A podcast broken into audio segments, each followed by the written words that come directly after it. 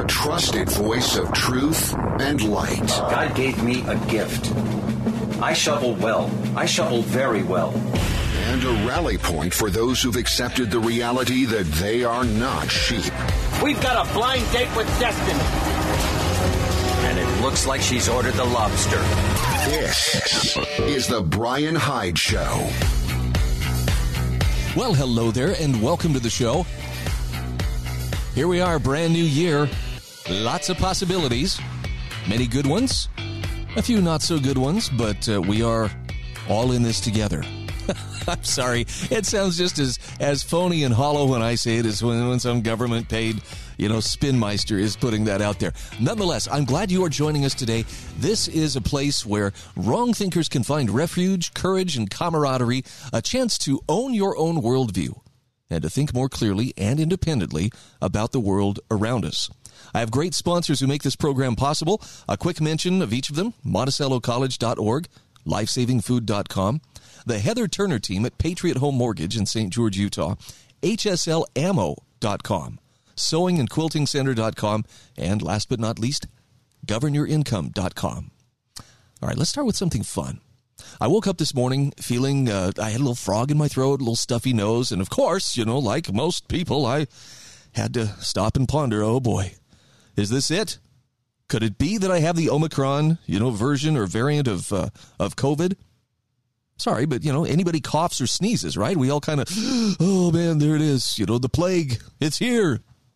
So I decided to check and see if there were any uh, symptoms that I could Google and just see if in, in, fact you know whatever I was feeling was was matching up. And uh, this is courtesy of uh, uh, oh, what is his name? JD, the long-haired, red-headed dude, the funny guy. Anyway, awaken with JP. This is this is from his account. Uh, other symptoms of Omicron, and I read this and I thought, man, I'm in trouble. If you have any of these symptoms, chances are you've got the virus or will get it very, very soon. Symptoms include mild hunger between meals, feeling cold outside in the winter when not wearing a coat, tiredness at night. Ooh, I get that one a lot. Thirst after a long period of not drinking, heartburn after three alarm chili, difficulty looking directly at the sun, sweating while exercising, See, that's why I don't exercise. I don't want to. I don't want to know. Uh, dizziness while hanging upside down, or if you have an inability to see in the dark. Last but not least, if uh, water feels wet on your skin, any of these symptoms might be an indicator that you have the Omicron virus. All right, now it may sound like, Brian, are you making light of something that's very serious and that requires us to do extraordinary things that we normally wouldn't do? Well, I am kind of making fun of it, but but I'm making fun of it because of all the different variants and of all the scary things that have happened over the last couple of years. I don't think anything has been as overblown as the the fear peddling and the fear porn attached to this Omicron variant. I mean, people have lost their minds. In fact, uh, there's a term we're going to be talking about today mass formation psychosis. In fact, we're going to spend a fair amount of time talking about Dr. Robert Malone in the uh, second hour of the show. I don't know if you've heard his recent interview with Joe Rogan. I mean, consider Rogan when he interviews guests.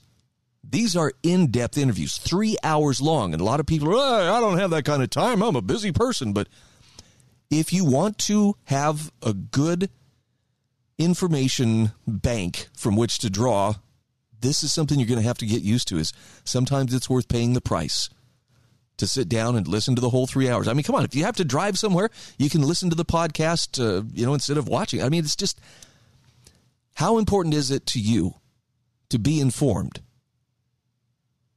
I mean, would you rather somebody just kind of spoon feed you the pre-digested, pre-chewed talking, you know, points and, and sound bites that, okay, this is what I'm supposed to believe? Man, I sure I sure don't resonate with that, and I'm hoping you don't either. But the bottom line is Joe Rogan, and in this case, Dr. Robert Malone, I think they've actually broken Google's al- algorithm, and especially Twitter.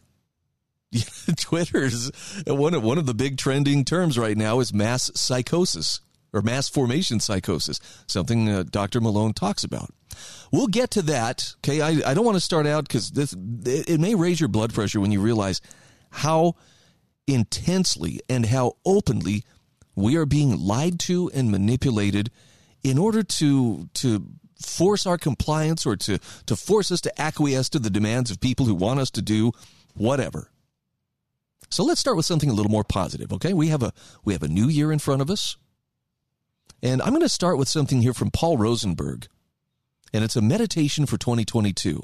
This is kind of a deep thought, but here's a question for you. What are you doing today that will benefit people a thousand years from now?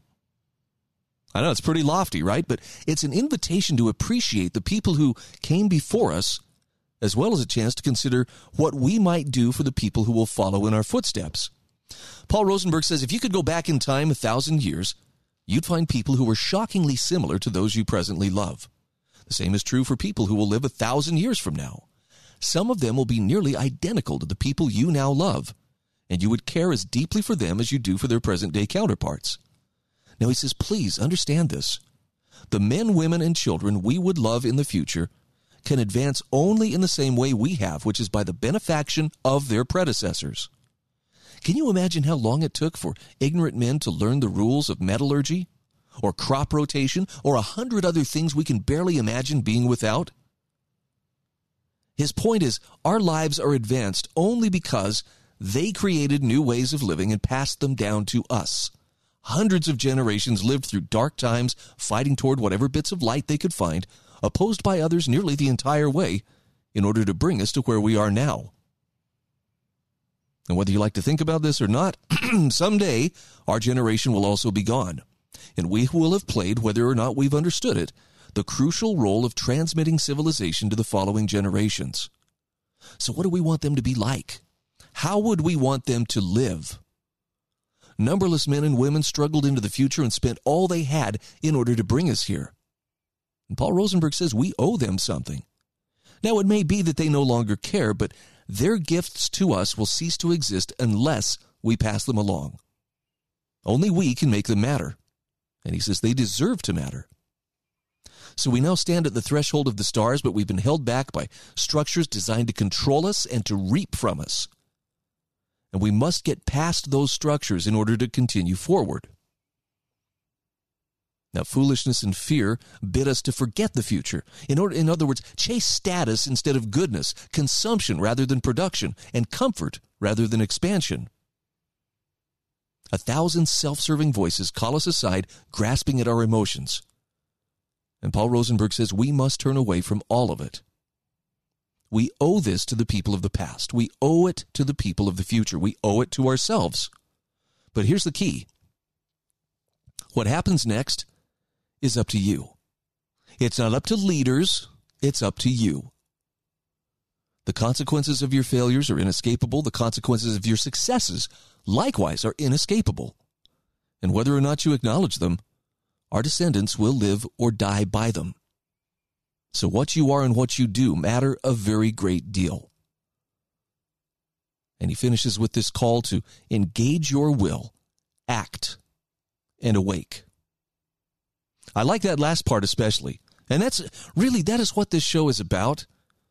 This program is, is not about uh, building the largest, most, most amazing audience in, in the history of humankind. I mean, don't get me wrong. I'd be happy if that, if that uh, is what happened but I'm not counting on it. I think I have a duty to, to try to speak the truth as best I know how, to bring you the truth that others are trying to get out there in the face of uh, forces that are working very hard to keep them quiet or at least keep them in the shadows where not very many people can, can examine them. Got my first taste of that last week when YouTube was like, Mr. Hyde, you are uh, guilty of medical misinformation peddling, and, you know, gave me a warning about uh, something in one of my episodes. I don't know specifically what it was because, frankly, I thought I'd been doing my job well. And most of what I'm saying is challenging those artificial uh, limits on what you're allowed to believe and what you aren't. But I think there's never been a time where it was where it's more essential, more critical that we be awake. That doesn't mean afraid and it doesn't mean angry, but simply aware I know a lot of people kind of get a little bit of a rush out of putting their their pronouns. My personal pronouns are here in my bio, as you can see. And I think the best personal pronouns that I've seen within recent memory, somebody had put, uh, you know, instead of him, he, you know, as, as there's pronouns, it was awake and concerned. I thought, yep, that's pretty much where I am too. See, once you're aware, once you're awake, it's pretty hard to go back to sleep. And for some people, that's a pretty uncomfortable thought. I get that. I've been there myself. Wishing I could close my eyes, wishing I could go back to the comfort and ignorance, uh, the bliss of ignorance.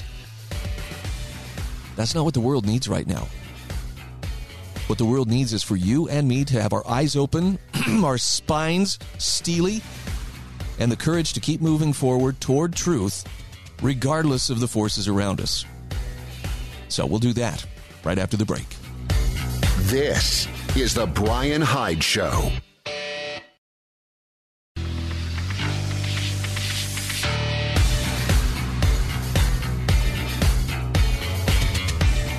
This is The Brian Hyde Show. All right, welcome back to the show.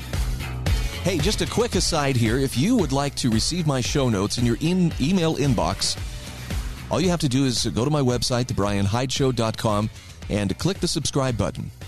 It'll ask you for your email. I do not sell your email to any third parties or anything like that. All I will do is when I publish my show notes, which I do each day that I do this program, it will automatically send a copy to your inbox. That way, if you're not really into, you know, listening to me doing what I do, you can at least follow the links yourself and, and weigh it out for yourself. At no point am I insisting that you're going to have to believe this because I posted it. Nope. You, it's your mind. You get to make up, you know, what, what you accept and what you don't. See, that's the difference between me and, uh, I guess, the people who would like to censor and otherwise shape what information you're allowed to see and hear. I trust that you're smart enough. You can make your own choices. And hey, maybe your choice is, you know what, Brian, I'm just not uh, feeling the love here. So goodbye. That's fine. I'm speaking for those people who are looking for truth. In fact, for whom truth is more important than comfort, that personal comfort and that sense of, ah, everything's great. Things aren't that bad. So with that in mind, let's, let's move on ahead. A lot of folks are breathing a sigh of relief right now saying, "Oh, we've got a new year ahead of us." And you know, it's it's understandable. A lot of folks are engaging in a bit of self-examination, working on improving themselves. I look, I'm among them. I I've been giving very serious thought to what what might I do better or do with more purpose in this coming year. Well, here's a novel suggestion by uh, Rustic Mama from the Organic Prepper site, and that is 2022 is a fine year to work on standing up to bullies. And one of the bullies you're going to have to stand up to is the one that lives inside your own head. Listen to what Rustic Mama says. She says, You know what I hate? I hate bullies. Really, there are several other things I hate as well injustice, living in a mess, although I love getting my hands dirty, rudeness, unnecessary and uncalled for criticism, selfishness, cantaloupe. Yes, cantaloupe, I loathe it. I'd rather starve than eat it. But she says, Mostly, I hate bullies.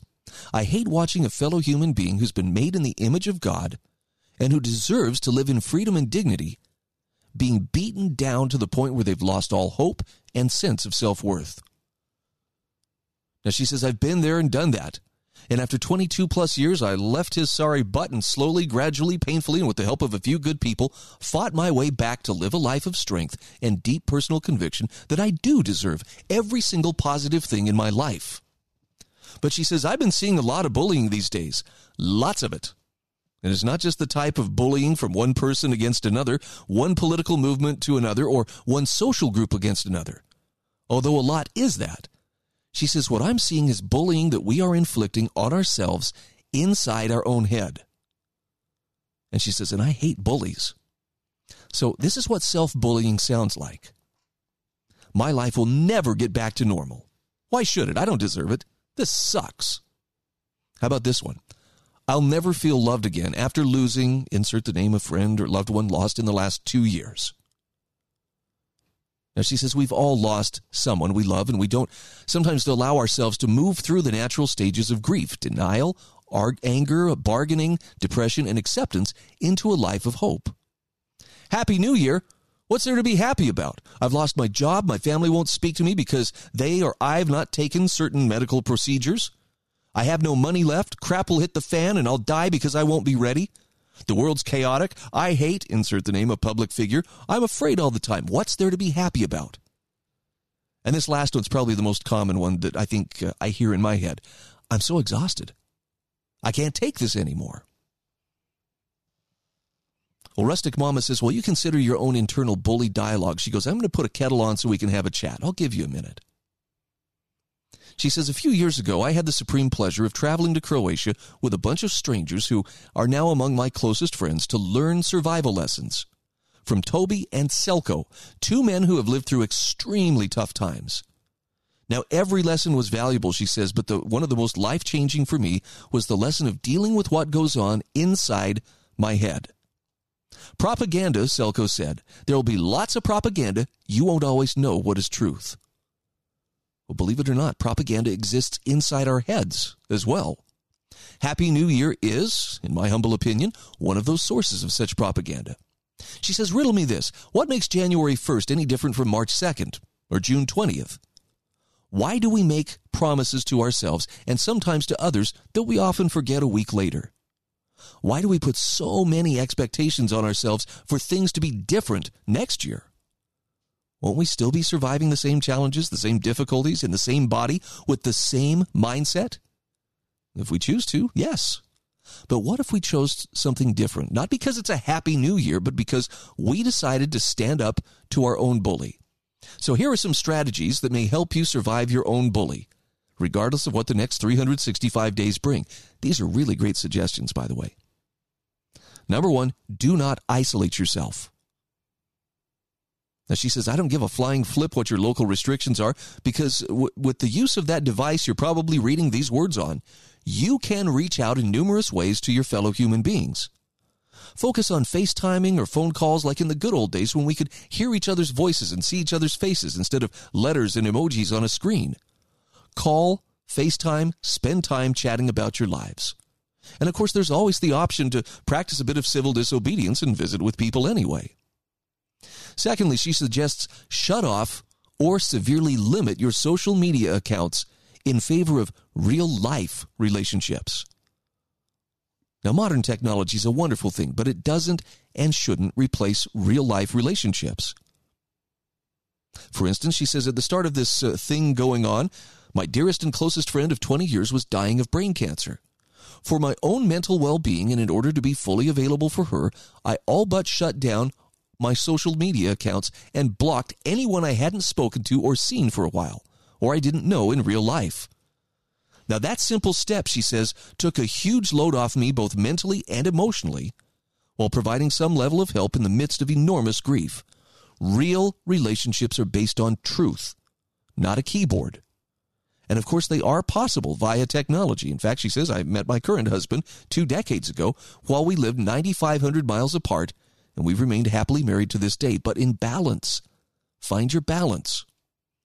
Next, she suggests find and keep your own moral compass. Be authentic. Stay humble. She says, When I looked into Selco's eyes in Croatia, I saw peace where I thought I should see anger and the circumstances he endured.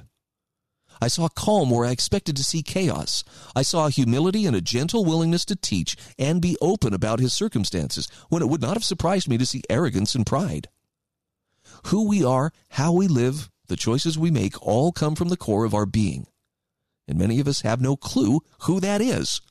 We live from one media crisis or family drama to the next, like little paper boats being tossed about in the ocean, and then wonder why our minds are in such anguish. Well, she says, believe me, the tougher our world becomes to deal with, with supply shortages and financial pressures, health issues, higher crime, etc., the more critical it will be for each of us to stay committed to the values to which we are already committed. If you don't have values, then God help us all, because our society needs people of moral conviction. In fact, she says, Can I suggest reading Man's Search for Meaning by Viktor Frankl? She also recommends surround yourself with people of character like yourself even if that means keeping others at a distance. Stay healthy physically, mentally, and spiritually in whatever way that is for you. Now, in this case, she says, I'm a person of faith. I believe we all are in some way or another, but that can be difficult in these rapidly evolving times to stay focused on healthy habits and positive vibes. She says, I escaped my bully one morning in 2000, but it took years to evict him from inside my head. It's a lifelong process. She also says, keep it simple, spend time outdoors regular, regularly. I think these are all pretty good suggestions. Now, here's the good news I have a link to this article in the show notes at thebrianhydeshow.com. Click on that. Enjoy yet another resource for my fellow wrong thinkers. And stay close. We'll be back just the other side of these messages.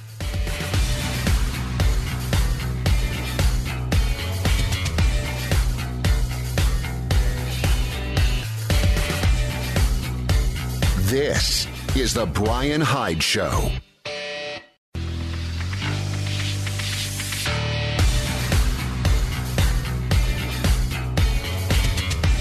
This is The Brian Hyde Show. All right, welcome back to the show. Just sending a quick message out there on behalf of lifesavingfood.com. This is one of my great sponsors. Yes, they sell food storage and other emergency preparedness things that you might find handy. You know, just on the off chance that somehow, some way, our world were ever to become slightly unstable and you can get a nice little discount 15% off with no sales tax and free delivery. Just click on the link that I provide in the show notes. Again, it's lifesavingfood.com. So, like me, I bet you're probably relieved to think that, hey, we've got this whole new year ahead of us and we're breathing a sigh of relief. Well, thank goodness 2021 was over. Um, I'm not obsessed with celebrity deaths, but I will admit, when Betty White passed away on New Year's Eve, I was like, oh man, that is that's such a bummer. She was, I think, 17 days away from her uh, 100th birthday, and then she was gone. And I, I heard a couple of people say, "Well, if you wanted to be the most toasted individual of history, that's the way to do it." Live to almost 100 and then die on New Year's Eve, you know, because everybody's going to raise their glass in your memory that night. I don't think she was doing it out of selfishness or anything, but uh, yeah, that's uh, that's quite a milestone. Now, 2021's gone, but before we let the year that was uh, the year that was rather get too far downstream, Clarice Feldman reminds us there are still a few loose ends that we ought to tie up first. She says, "What an awful year this was." I was sincerely hoping, or I sincerely hope rather, that the coming year is better. So here are a few loose ends that need clearing up as that dreadful year drops off into memory. The first is to hold public health authorities responsible for the mess they made. Professor Glenn Reynolds, she says, has my vote for holding them accountable. They lied to us, manipulated us for political purposes, and completely betrayed our trust. He summarizes their acts, and there's a nice link to that, and argues it's time for a rigorous investigation, perhaps a Truth and Reconciliation Commission with subpoena power, to get to the bottom of how our public health authorities have mismanaged this pandemic. There's certainly no chance that the existing establishment will do so. Now, Sharyl Attkisson offers a more complete 57 count indictment of our public health officials' conduct concluding that they depended completely on vaccination, which has proven a total failure as a record number of people were vaccinated, a record number of people have gotten COVID. In fact, she shares Sharyl Attkisson's list in its entirety, just to remind you of how substantially they abused our trust. I'll work through a few of these. I'm going to leave some, though, for you to discover for yourself. Number one on that list funded dangerous gain of function research with our adversary China using U.S. taxpayer money in order to create vaccines and other medicine. Number two, denied such funding had occurred. Number three, claimed the lab theory was debunked when it hadn't even been investigated. Number four, allowed China not to cooperate with the pandemic investigation. Never imposed serious sanctions or repercussions for non cooperation. Number five, failed to disclose their own role in the gain of function research while publicly debunking U.S. involvement in it. Number six, claimed to have public officials make statements and publish papers claiming the lab theory had been debunked when it hadn't been. Number seven, encouraged the censorship of factual information on the news and the internet. We're going to be spending a lot of time talking about that next hour. Number eight, claimed it would take years for the first COVID 19 vaccine to be released. Number nine, conspired to con- contra- controversialize scientists, researchers, and journalists who tell the truth about various aspects of COVID and the vaccines. Now, from here, I'm going to stop listing the numbers because it just it comes pretty rapid fire. But these are the same public health officials who falsely claimed certain gatherings, such as the Sturgis Motorcycle Rally, were super spreader events when they were not. They distorted and, ex- and exaggerated statistics to make it appear as though people were infected at events when they were not. They sent COVID infected elderly from hospitals to nursing homes where they mass infected other vulnerable residents. They told us masks don't work. They told us masks do work. They required wearing of masks. They recommended wearing of more than one mask. They failed to wear masks themselves when required. They said kids don't need masks. They said kids must mask. They said kids don't need to be vaccinated because their risk is so small. Then they said kids must be vaccinated because their risk is so great. They told people to isolate at home, even though that's how most COVID cases are spread. Closed parks, beaches, and outdoor venues, even though COVID rarely, if ever, is transmitted outside. They arrested people for being outside unmasked, even though they were among the safest population. They falsely claimed that early vaccine studies showed that those with natural immunity from prior infection benefit from vaccination. They covered up the estimate of, of the number of naturally immune for many months. They closed schools against the advice of many scientists, distorting education for a generation of students. They conspired to censor scientists, reporters, and others who report factually on COVID therapeutics and vaccine issues. They overcounted COVID cases and deaths by counting people with COVID, but who were not sick from COVID. They shut down and destroyed the economy without improving the COVID situation. They caused the firing of people who cannot get or choose not to get vaccinated, even though they may have natural immunity or medical conditions that prevent them from taking vaccine risks. They blanket recommended vaccination for people who are at high risk of adverse events like heart inflammation and blood clots. And then falsely claimed vaccines prevent COVID infection, falsely claimed vaccines prevent COVID spread, falsely claimed vaccinated do not get sick with COVID, falsely claimed vaccinated do not get hospitalized or die of COVID.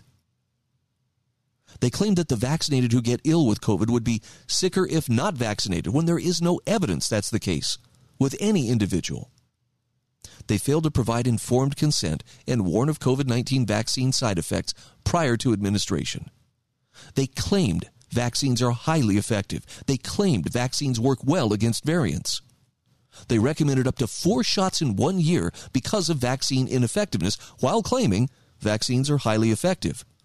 I'm sure YouTube's going to be going nuts over this, by the way. They also ignored the power of natural immunity and the hundreds of studies supporting it. They punished medical doctors who prescribe therapeutics. They punished scientists who researched therapeutics.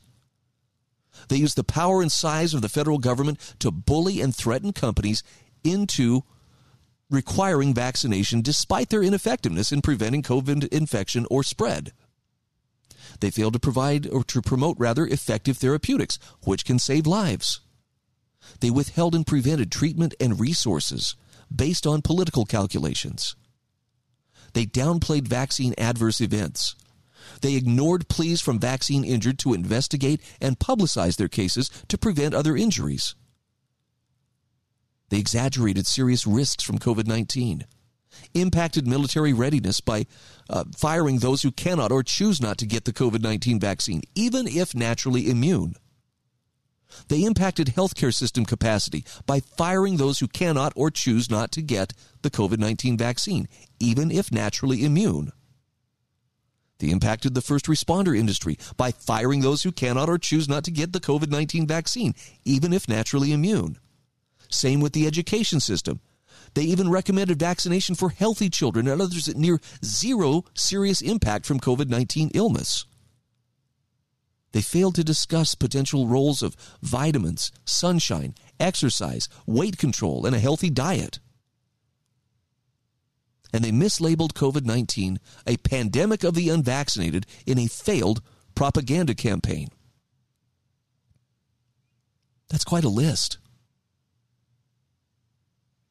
And in this case, you know, Clarice, uh, Clarice Feldman says, I need to remind you because every day, in every way, including all the advice columns their readers rely on, these failures are ignored and families are told things like it's a good idea to ban the unvaccinated from family gatherings and that the people who refuse them are selfish and putting their children's lives at risk.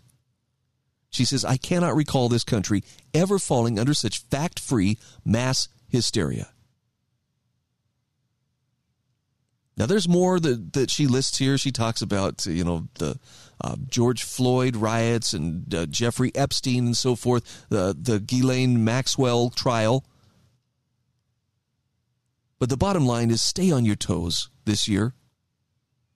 She says it's an incre- it's increasingly likely that the Democrats are going to be in deep doo doo in the coming midterm elections. So it's also very likely that every trick in the book will be utilized to get through their blinkered policies and programs in any way possible before the deluge. And by the way, it's not just the Democrats. It's you know there are there are Republicans, there are Republican bureaucrats or Republican appointed bureaucrats who likewise are very very eager to escape accountability. So I'd like to see that accountability, not so much as a matter of vengeance, but just as a matter of let's make it clear you will not do this again. But most of all, that starts with you making sure that your worldview is in fact still connected to reality, and then boldly staking that claim for your life, your mind, and your destiny. We'll be back in just a moment. This is The Brian Hyde Show.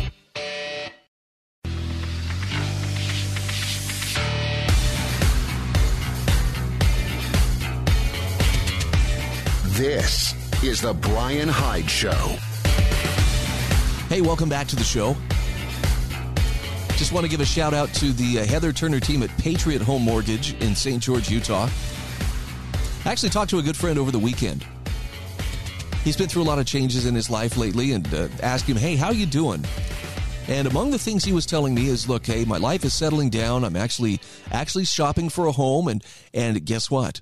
He had actually reached out to Patriot Home Mortgage in St. George and uh, was was working on getting himself all pre-qualified, so when the time comes to buy a home, he can jump right in. It's a good idea. Right now, the, the real estate market is still really hopping. Homes don't stay on the market for very long. You can't dawdle when you find the home of your dreams, your financing has to be squared away right now. This is where the Heather Turner team at Patriot Home Mortgage really shines. Heather has decades of experience. She, her, her company has the stability and the clout to help you get the loan that you need without delay. Even if you're just looking to refinance an existing home loan, or whether you need a VA loan, or a traditional loan, or a reverse mortgage, these are the folks you want to talk to. Contact the Heather Turner team at Patriot Home Mortgage by calling 435 703 4522. You can see them at 619 South Bluff Street in St. George. Heather's NMLS ID is 715386. And Patriot Home Mortgage is an equal housing opportunity lender. Well, if you're looking for a great resource for wrongthink, I have to recommend Mary Anna Alice's Substack site. I just discovered this in the last month or so, but I have been reading more and more of her articles and I'm I'm impressed. She has a really solid take on what's going on. Her latest on the Ministry of Truth's war on misinformation, definitely worth your time. I like the subtitle too. When 2 plus 2 equals 4 is verboten. And some people may think, well, that's an exaggeration. I don't think so. I don't think so. If you if you say something that comes a little too close to the truth, or at least a truth that that undermines, you know, the agenda of those who uh, seem determined to call the shots of what you can see or not, yeah, I think uh, I think it's it's time to to take a real close look about, you know, that freedom of expression, and why would someone want to limit that? Well, it's medical misinformation, Brian. We got to protect you from that disinformation out there. Really? Because I can't do that for myself, can I? Well, you don't have to trust us. Sure, I do. okay. She actually starts with a quote from uh, Milton Mayer. This is from the book They Thought They Were Free, The Germans, 1933 to 1945. free, in, free inquiry on a free platform is the only practice that distinguishes a free from a slave society. And that's a good quote. And Margaret Anna Alice says, When I was little, I had a poster of a raccoon with his paw over a kitten's mouth saying, If there's anything I can't stand, it's someone talking while I'm interrupting. In fact, she says, I was notorious for interrupting, asking questions, and getting so lost in thought, my mom had an ear doctor test my hearing because I was constantly saying, What? Now, that poster came to mind, she says, as I watched the Ministry of Truth campaign against misinformation first roll out. Today's version of that poster would say if there's anything I can't stand, it's someone's information contra- contradicting my misinformation. That's funny. As we all understand by now, when Minitrue, the Ministry of Truth, defines the truth as 2 plus 2 equals 5, then 2 plus 2 equals 4 becomes misinformation. And she says, if you're like me, you probably had more than a few brushes with memory holding and maybe even unpersoning as a result of big tech's mass censorship rollout. Not that they'd answer, but she says, I'm tempted to ask the censors, what is the danger if the sources are patently non credible? Why treat us like infants incapable of assessing the validity of facts for ourselves? If the misinformation is so evidently false, let us see that on our own, and the question will be put to rest. Sunlight is the best disinfectant and so on. But yeah, that's precisely the problem, isn't it? Darkness must prevail for their narrative to survive the illuminating exposure of sunlight. Even if the gatekeepers have to blot out the sun, Bill Gates style.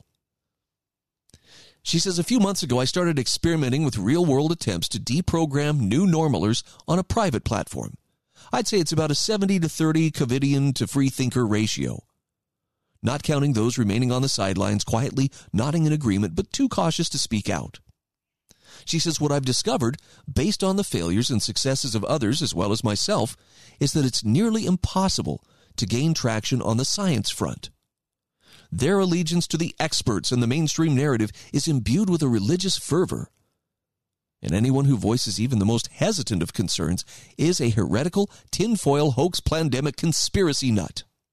Plus, any attempt to share compelling evidence from non mainstream sources results in immediate deletion of the comment with veiled threats of silencing altogether. So, the mere mention of Dr. Rainer Fuellmich, for example, garners instantaneous eradication, or Dr. David Martin, or Dr. Mike Yeadon, or Dr. Robert Malone, or any one of the thousands of reputable Nobel Prize winning and otherwise exceptionally credible scientists and medical experts sounding the alarm. Entering into dialogue about fraudulent PCR tests or the perils of the spike, the futility and health risks of mask wearing, the devastation caused by lockdowns, or anything else that requires you to share what they deem misinformation is a losing battle from the start. So she says, subsequently, I jettisoned that approach and focused on the threat of totalitarianism. I introduced historical primary sources, such as the interviews with 10 Nazis conducted shortly after World War II, found in Milton Mayer's enthralling They Thought They Were Free, the Germans, 1933 to 45. Now, of course, any comparison to the Third Reich immediately draws outcries of false equivalencies, so that approach can backfire too. But she says the extensive evidence of parallels I provided generated no further pushback. She says, I repeatedly reminded the pitchfork wielders of the humanity of their dissident neighbors, cited escalating repressions around the world, elucidated the psychological mechanisms by which they are being manipulated, and advised them not to credulously assume that we are immune to tyranny.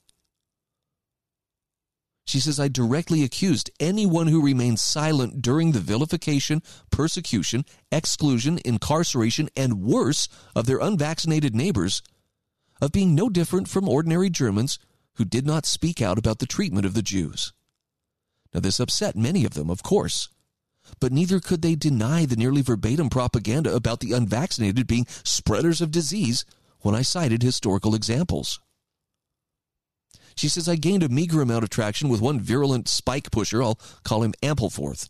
We engaged in several exchanges about stampeding authoritarianism, and he agreed it's a concern, but fears the virus is a more imminent threat and thus worth risking totalitarianism over. And she says, I called out his naivete and presented more evidence of the correlation between our present climate and the rise of tyranny throughout history, which appeared to give him pause, for a half second anyway. Now, note, she says, I always kept the conversation cordial and respectful, even while I was eviscerating their arguments. Elevating the dialogue to substantive debate and calling out ad hominem attacks, threats, and false accusations prevented the conversation from devolving into a shouting match. And she says, My forays into these debates started with a post in which Ampleforth reminded everyone of the site's misinformation policy given the uptick of cases in the area. To which she responded, Thank you for outlining the misinformation policy. It is exhausting having to apply our critical thinking skills to multiple sources of information in our efforts to distinguish propaganda from facts. How much easier is it to outsource our thinking to politicians, megacorporations, and allied media? Obviously, they have our best interests at heart and would never misinform us. They certainly have never done so in the past. For further details on how to enforce such a policy, see the Ministry of Truth reference manual titled 1984.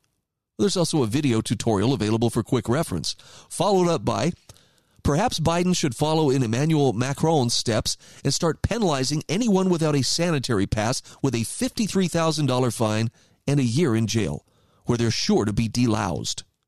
I hear Room 101 is available, as are several facilities in neighboring Germanic companies. CNN thinks so. Now, she says, I'll spare you the additional back and forth I had with the author, which we actually managed to keep surprisingly civil, even achieving consensus on topics like the Patriot Act, government surveillance, and corporate data gathering. He proposed that I start a separate topic about this, but I reminded him that posts like that tend to vanish in a matter of hours.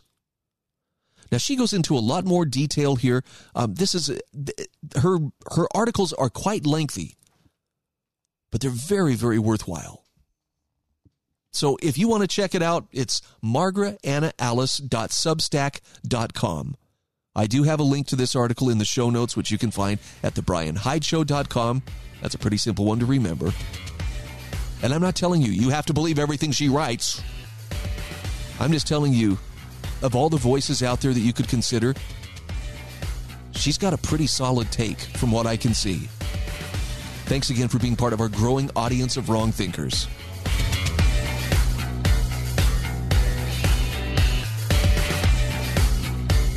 This is The Brian Hyde Show.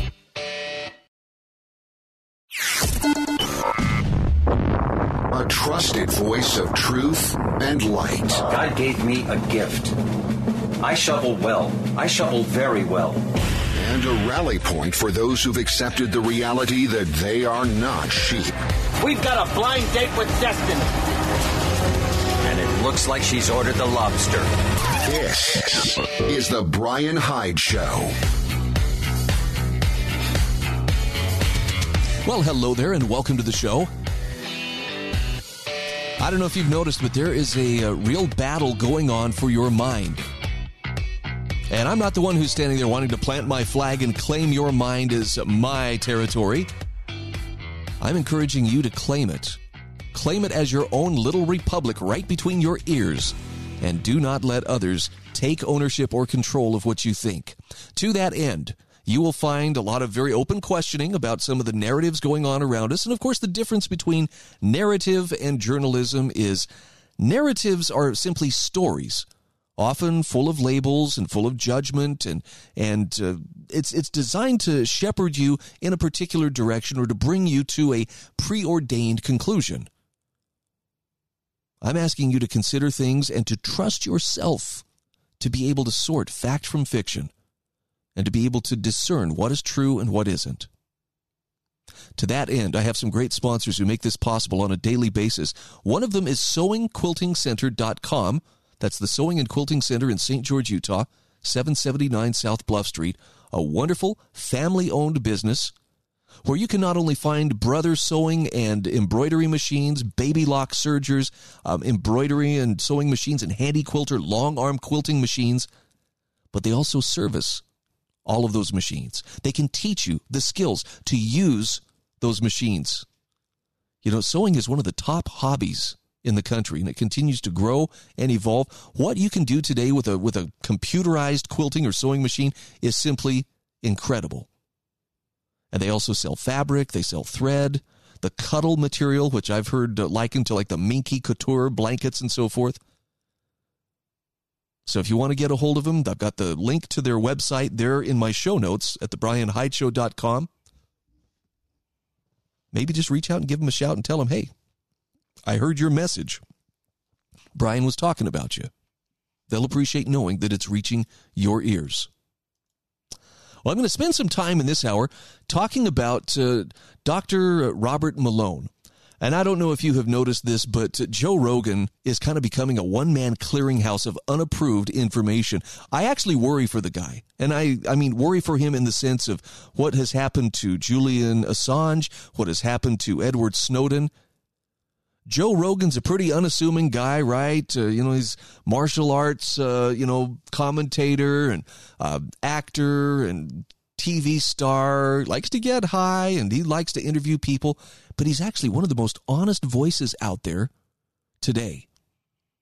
And regardless of where he may stand on an issue, he is one of the fairest interviewers. In other words, he'll ask penetrating questions, but he gives his guests the opportunity to really answer.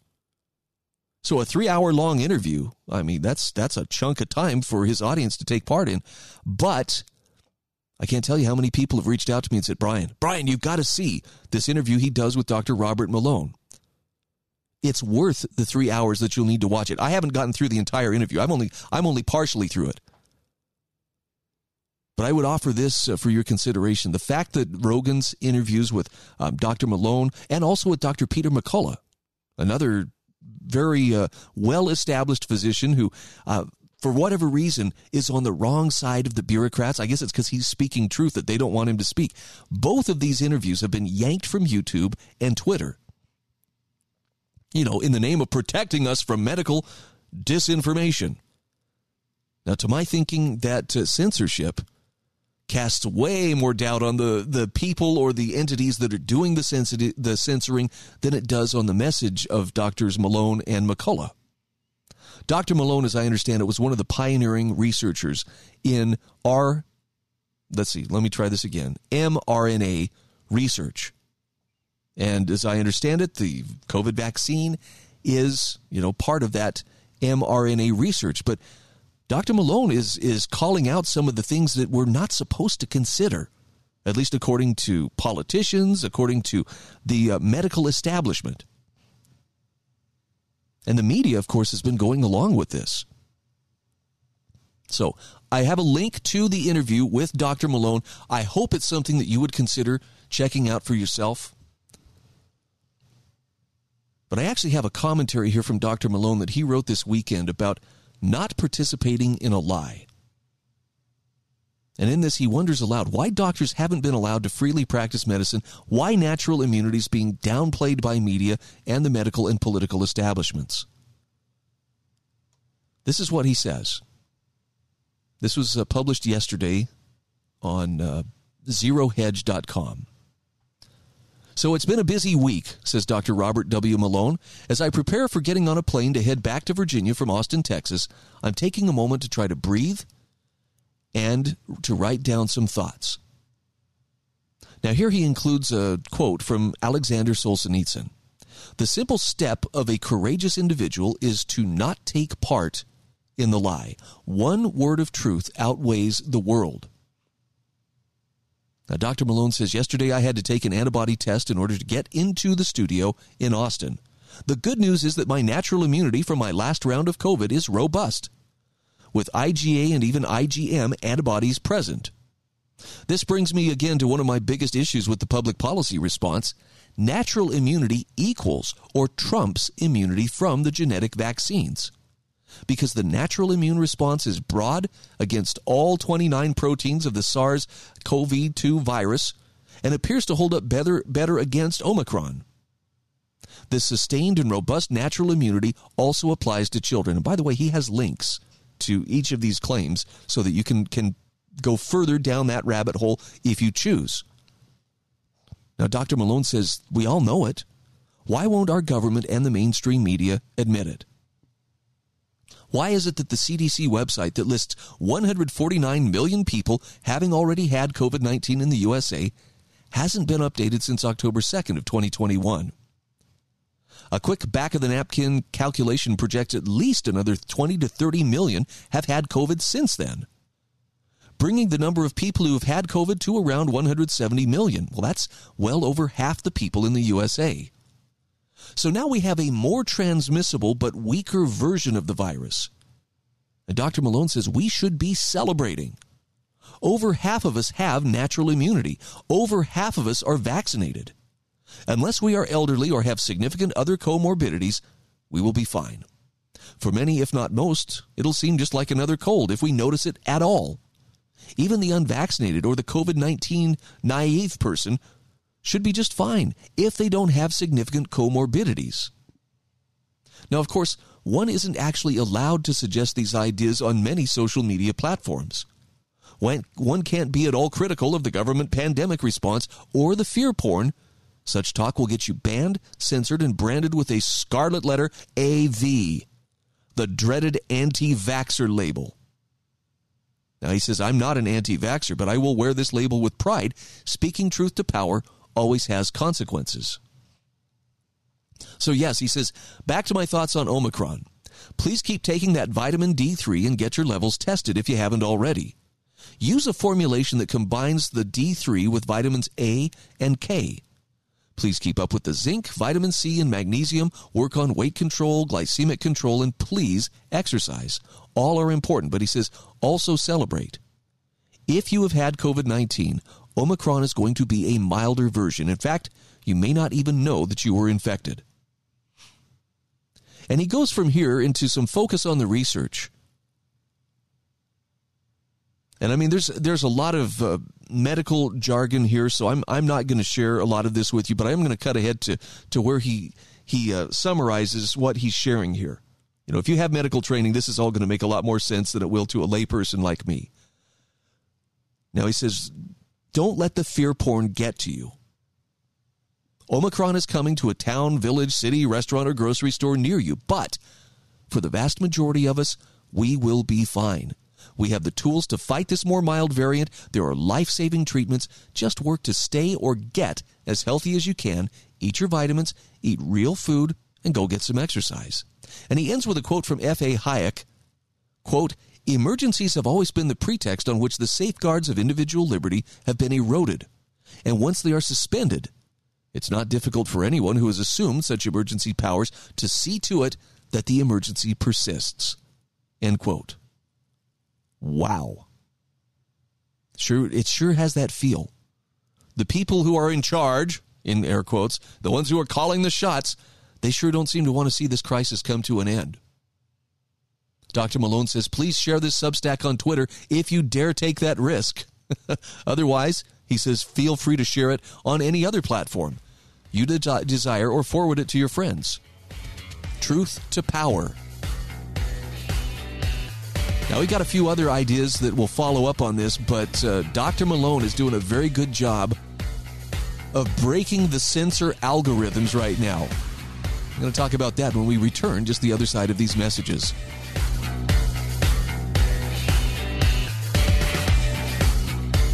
This is The Brian Hyde Show.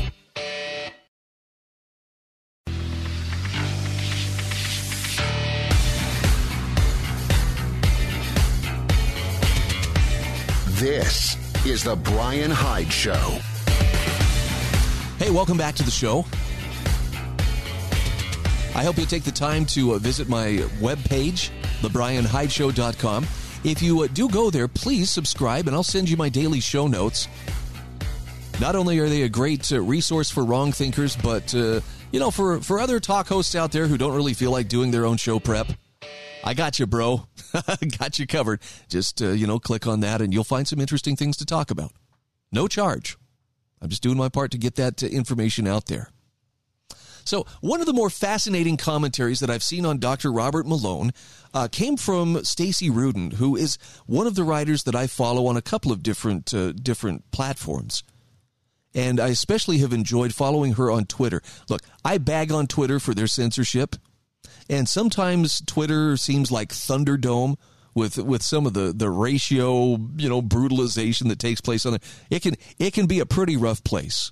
Twitter can be a pretty rough neighborhood, but used properly, a person can find wonderful gems of wisdom and you can learn to avoid the people who are just, you know, toxic, just looking for an outlet, some kind of, uh, you know, negative vampire. They don't so much suck your blood as they inject you with whatever negativity they happen to be carrying around. It's it's pretty ugly stuff. But this this wonderful commentary on Dr. Malone came from a series of tweets that Stacey Rudin sent out over the weekend. And one of the things she points out is that the, the hatchet men journalists who are trying to marginalize physicians who stray from the COVID orthodoxy, they have a real problem trying to figure out what's in it for Dr. Malone, what's in it for Dr. Peter McCullough, what's in it for any of these physicians, and there's tens of thousands of physicians who have said, "Ooh, I'm questioning, you know, what uh, what we're being told is the official line that we cannot stray from." What's in it for them? That's the that's the mentality behind a lot of this gotcha journalism. And for some reason, I guess the for in instances you'll see here in in Stacey's article, she she talks about how these these journalists just can't seem to grasp that speaking the truth doesn't always have to be about uh, yeah, because somebody paid me to say this. I guess they assume that everybody's as corrupt as they are. So in her in her uh, Twitter thread, and thankfully there's this wonderful uh, thread reader app that unrolls and basically compiles all of the tweets into a nice, concise article. Stacey Rudin says Robert Malone says in his Joe Rogan interview that the woke Atlantic writer who smeared him was obsessed with the question, What are you getting for doing this? Who is paying you? Malone said, I do it because it's the right thing to do. And the writer couldn't believe it. Now, she says this recalled to mind my first encounters with pro lockdown liberals in early March of 2020. And she says these people who I considered friends were furious with me and very stuck on the point. I don't understand what you get by doing this. They couldn't comprehend the moral imperative. Next, she points out that David McCullough, I think she actually means Peter McCullough, is $150,000 in the hole defending his medical license. Scott Atlas was smeared by a hundred of his Stanford colleagues. And many of us taking the contrary view have had a tough ride, she says. We made zero dollars. Yet people believe the mainstream. And she actually wrote about this in an article which she links to Who Deserves Your Trust in the COVID Debate? I may actually share that one in the, in the next segment, so stand by for that. But she says it says a lot about the mindset of people like that Atlantic writer that he can't comprehend a selfless moral act. He can't believe that a human would do such a thing, act against his or her own interest for the sake of the greater good. That's because his own behavior is motivated by the accrual of power in this moment. This is why he has to be part of the majority in an event like COVID. He needs to stay close to power because that's the safest and sets him up optimally to succeed, shallowly speaking. She says he will be inherently miserable, but will cope with or ignore it. I have friends that are like this too. And I don't think they're evil people. I think they're I think they're just playing it safe. Got a good friend who's uh, insistent that, uh, yeah, you know, the January 6th insurrection, somebody called him out on it. Dude, insurrection? Really? That's a talking point for the political elites. That doesn't reflect the reality of what took place on January 6th. And his response is, uh, take that to your own page if you want to do this. Don't be questioning me on this. And it's clear he's just he's just trying to stay close to the power centers because that's that's the safer route to take. Well, safer, except it comes at the expense of your own conscience and the expense of your own soul. Stacey Rudin says we can see the results of a society filled with people like pathological narcissists very clearly now. This uh, geog- the geographical areas that are more power obsessed can't get rid of COVID. They need to signal virtue. They need to form groups and stay cool because they're empty inside. For the precise reason that they cannot stand alone. As complete individuals like Dr. Peter McCullough, Robert Kennedy Jr., Martin Kulldorff, Dr. Jay Bhattacharya can do. It's because these uh, these people who are so um, obsessed with power and so focused on the short term accrual of status, they never realize how to fix their own misery. Deeper characters like the ones listed above, she says, will achieve the status of greatness over the long term, but that's not what motivates them. It is inherent to greatness not to be motivated by being great.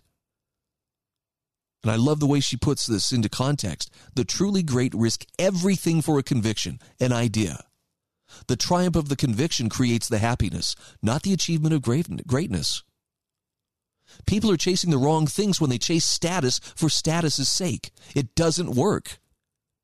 It's the doing very hard things, taking hits, enduring scorn and ridicule, and staying upright.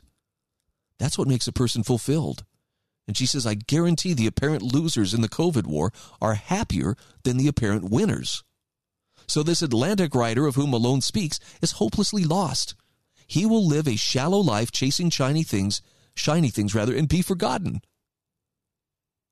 Malone may lose the battle, maybe he'll even lose the war, but she says he will know at the end of the day that he did so daring greatly. He's actually doing things, taking risks, throwing punches in the arena. He's living, he's free.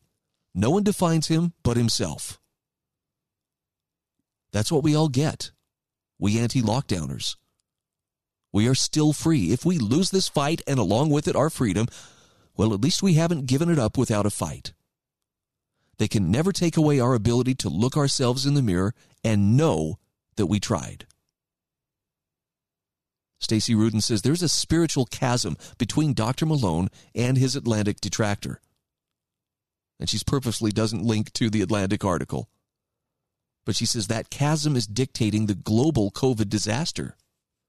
Until people re examine their misplaced trust and motivations behind their own actions, whether it's status or comfort, we remain stuck. Now, you may be thinking to yourself, okay, what does that have to do with me, though? Well, you have a similar decision to make. I mean, maybe you're not trying to put a message out there on a national or worldwide platform or stage, but I can promise you that you still have influence. And however big or small that circle of influence is that could be drawn around you, why do you do what you do?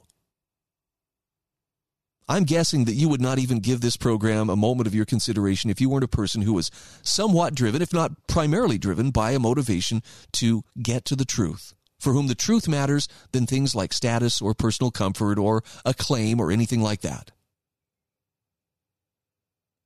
And there's no doubt about it. This is a tough time. This is a, it's a scary time to be speaking the truth because it can bring some consequences that not everybody is willing to face. I count myself extremely blessed and fortunate that right now I am in the most independent position I've ever been in in my life. And you know what? There's some risk involved in that. But I'm standing on my own two feet, doing what I can within my circle of influence. And I'm encouraging you to do the same and to know it's worth the peace in your conscience. This is the Brian Hyde Show.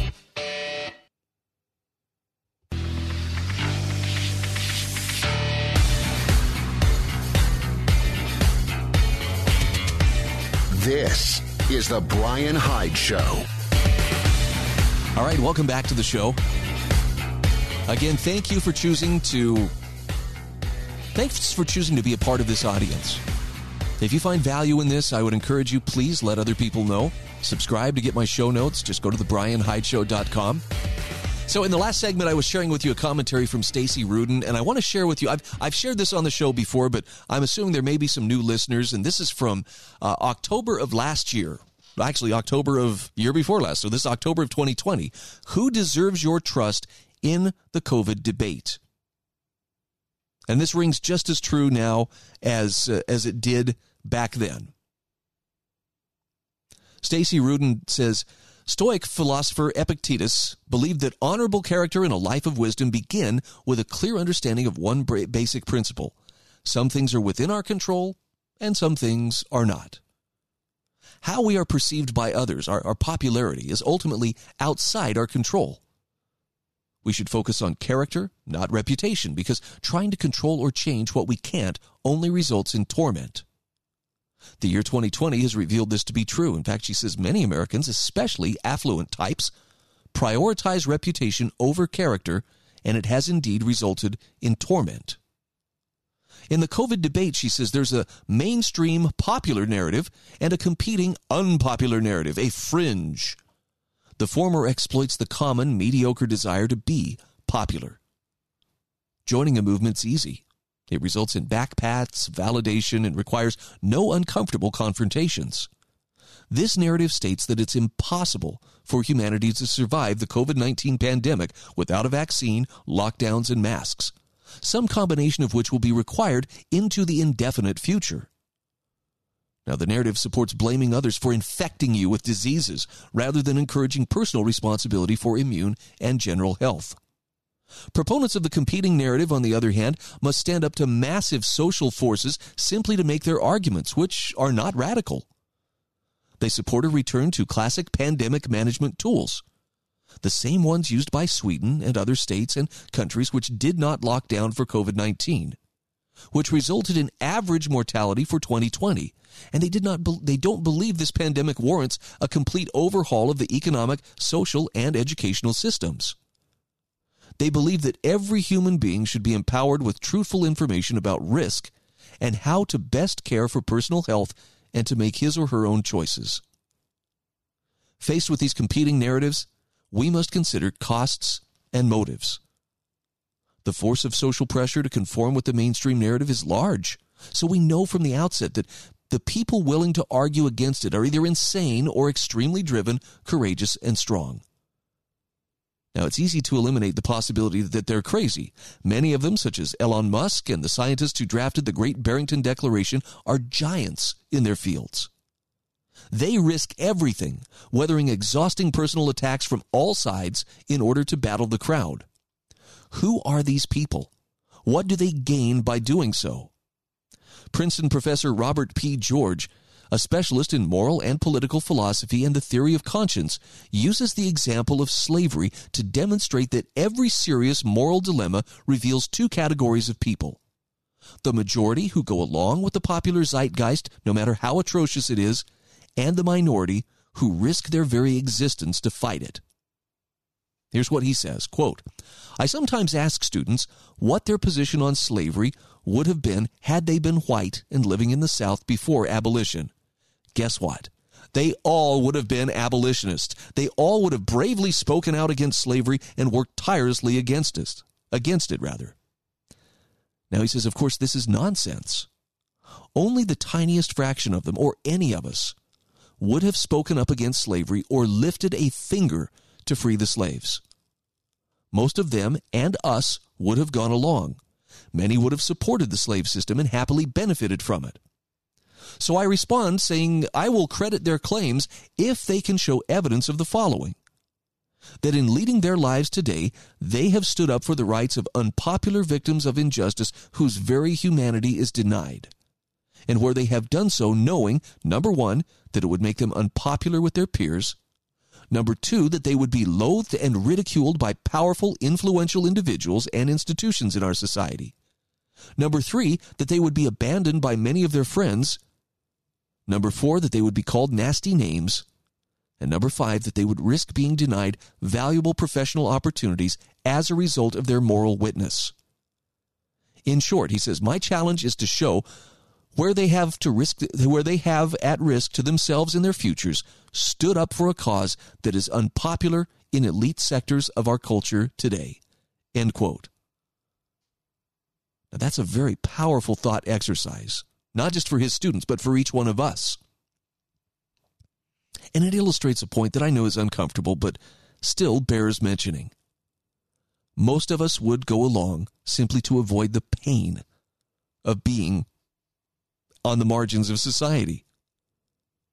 But the truth of the matter is, most people don't want to experience that. They won't put up with it.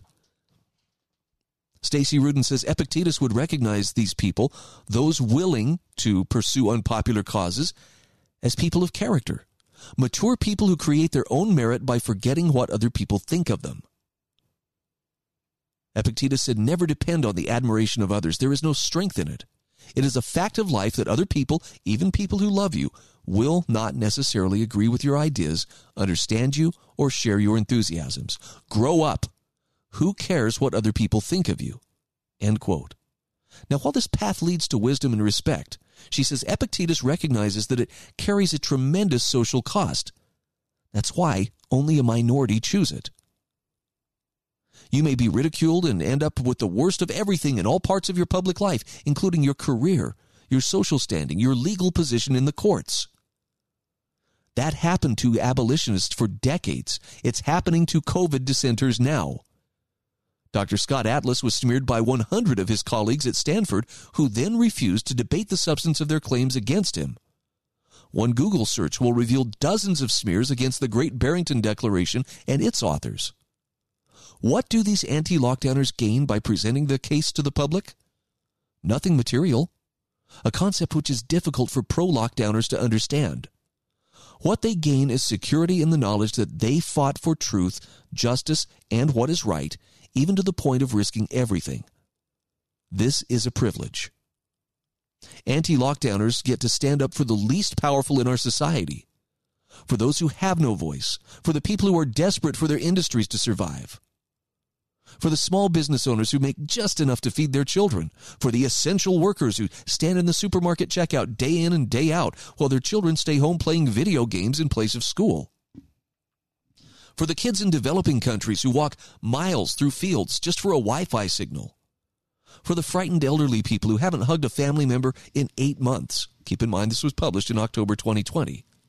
For the hospital patients who will die alone and afraid for the religious congregations prevented from doing outreach, for the families foregoing holidays, birthdays, and travel, for the socially isolated, for the babies who are growing up without seeing smiles, for the special needs kids deprived of their therapies, for the women and children locked home with abusers, for the new patrons of the food bank, the formerly proud career men newly sunk to the unemployment line, for those driven to drugs or drink, for those whose rehab was suspended, for those considering suicide, for those whose vaccinations and medical treatments have been delayed or canceled, for those wondering if life will ever again be worth living, for those who feel that there's nothing left to rely on now that their lives, livelihoods, and educations can be decimated at government whim.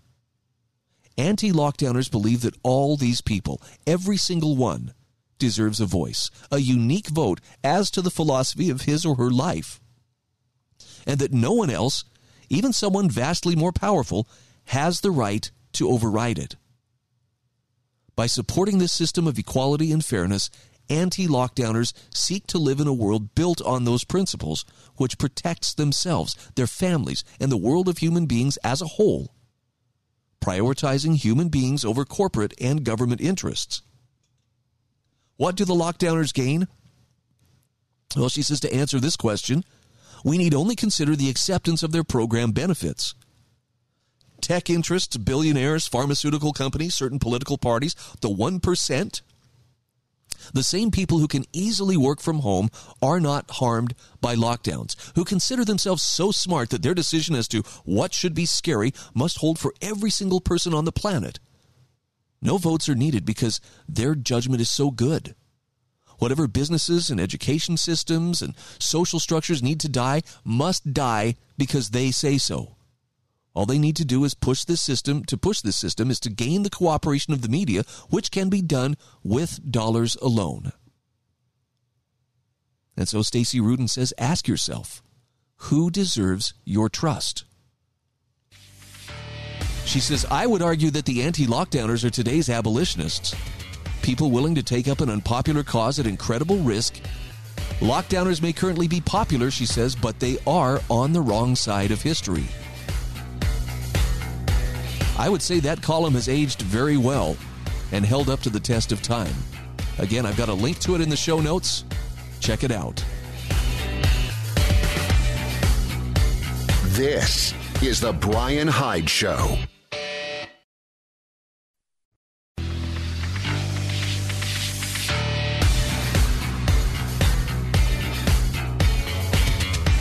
This is the Brian Hyde Show. Hey, welcome back to the show. I know this hour is like all things Dr. Robert Malone. But uh, if you're serious about finding the truth, and I assume you are, or you would not be listening to this show, I think this is a topic worth pursuing. So, one of the things I wanted to talk about here is uh, how nothing better illustrates all the open attempts to keep the public from seeing or hearing what certain authoritarians consider unapproved information than how Google is currently trying to memory hole Dr. Malone. I've got an article here from Monica Showalter. This is from uh, AmericanThinker.com saying that the mass psychosis spell has begun to break, in part thanks to Dr. Malone's efforts. She says, Did the Twitter punks who banned mRNA vaccine inventor and bona fide vaccine expert Dr. Robert Malone just set off the mother of all backfires? Well, she says it kind of looks like it. Now that they've drawn so much public interest to the man that they've apparently broken the Google algorithm for censoring stories about him. And it started like this. Shortly after Malone was banned on Twitter, he did a long interview with Bigfoot podcaster Joe Rogan arguing that the disinformation and repressed information on COVID vaccines was something resembling mass psychosis. Now, that term and related ones created widely divergent results between Google and its biggest rival, the more objective DuckDuckGo search engine. In fact, I'm going to play you the audio from a video that I picked up off of Twitter. Um, it's better to watch the video, but you can hear the uh, the person who's creating this describing what, what they're seeing as they Google the terms mass formation psychosis. Check this out. We are witnessing some extreme censorship in real time. If I type in mass formation psychosis, it does not autocorrect. It looks like they've stopped looking for the specific term. It's just removed from the results. And then if you look at these results, this YouTube video managed to get through. This one's about an anti vaxxer, calling Malone an anti vaxxer. This one is from Clark County today. But then if you look over in DuckDuckGo, you see it's the first thing that comes up because so many people are searching for it and then the results are completely different with Dr. Malone's post as the first result, and tons of fantastic popular posts about mass formation psychosis. We are witnessing censorship in real time. It's an amazing video. It's a minute long. It's worth your time to see it. And, and, the crazy thing about it is, you know, when he's talking about, he says autocorrect, but he means auto populate. You know, Google's very good, scarily good at uh, completing your sentences. It's it's like it's like a lifelong lover. I, we can finish each other's sentences. You start to type something into that Google search bar, and it'll it'll give you oftentimes exactly you know what are you looking for. But he's right. You try to type in mass formation psychosis, and it has it wants first of all it wants nothing to do with Dr. Malone, but when he does come up, the only thing you first see about him is anti-vaxxer tells Joe Rogan America is like Nazi Germany. Yeah, there's nothing loaded in that headline. Pretty crazy stuff. Why should this matter to you? You know, this ought to be going back to Monica Showalter's article here. This ought to be kind of embarrassing to Twitter and to the rest of the tech barons trying to stomp Dr. Malone out from any internet media presence based on his inconvenient ideas about the risks of mRNA vaccines. And she says, although Malone is a giant in his field and hard to discredit the way they can do with assorted pipsqueaks out there, somehow they think they need to silence the man.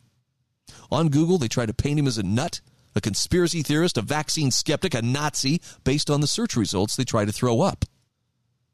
But the truth got out anyway.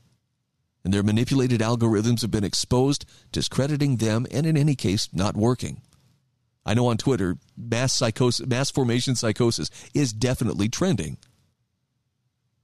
I'm doing my best to help it trend too, because I, I want to push back against them. All they managed to do, says Monica Showalter, is to promote him bigger than ever generating so much public interest in his, in his ideas that the, and warnings that they busted the Google algorithms. Twitter's Katzenjammer Kids who started this ought to go into public relations. One wonders what the conversations must be like right now between Twitter and Google barons. And she's got a funny meme, you know, of the most interesting man in the world from the, uh, what is it, the uh, Dos Equis uh, commercial. I don't always lose a half million followers on Twitter, but when I do, I gain 50 million views on Rogan. Monica Showalter says what's more, the idiots created huge numbers of Malone related terms on Twitter itself, with people passing around thousands of shares of Malone speaking with hashtags under Malone. Joe Rogan, mass psychosis, and related words. Now, the, again, it's a three hour long podcast, and she does have a link to that in the article, but the valuable little clips are easily spotted through these hashtags on Twitter. See, they're pretty good at their own goals, too, over at Twitter. And it's significant because Malone has big techs, big politics, and big pharma's numbers, and they've got a target painted on his back in response. Malone's pointed out that many of the more insane and counterproductive public health measures going around have been brought on by conflicts of interest and a revolving door between medical researchers, big pharma, and public health officials. Profit motives, she says, are quite operative. Malone on the Rogan podcast, for instance, pointed out that Reuters does a lot of fact checking for Twitter, and it has a top executive sitting on the Pfizer board. Hello, conflict anyone? Malone's revelations are a threat to a lot of rice bowls right there, but he hasn't stopped.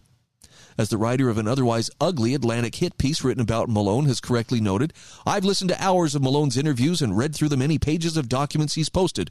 He is a knowledgeable scientist with a knack for lucid explanation. Precisely. That explains some of his popularity. His penchant for truth explains the rest. The Atlantic, owned and reportedly directed editorially by Apple fortune heiress Lauren Powell's, Powell Jobs, landed the first hit on Malone back in August.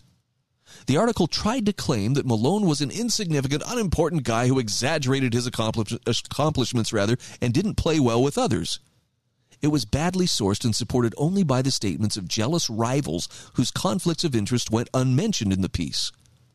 There was a little warning that he'd screwed up his Nobel Prize for Medicine for his work in the piece, which contradicted the other claims in the piece about him being unimportant and inclined to inflate his name, or inflate his resume, rather.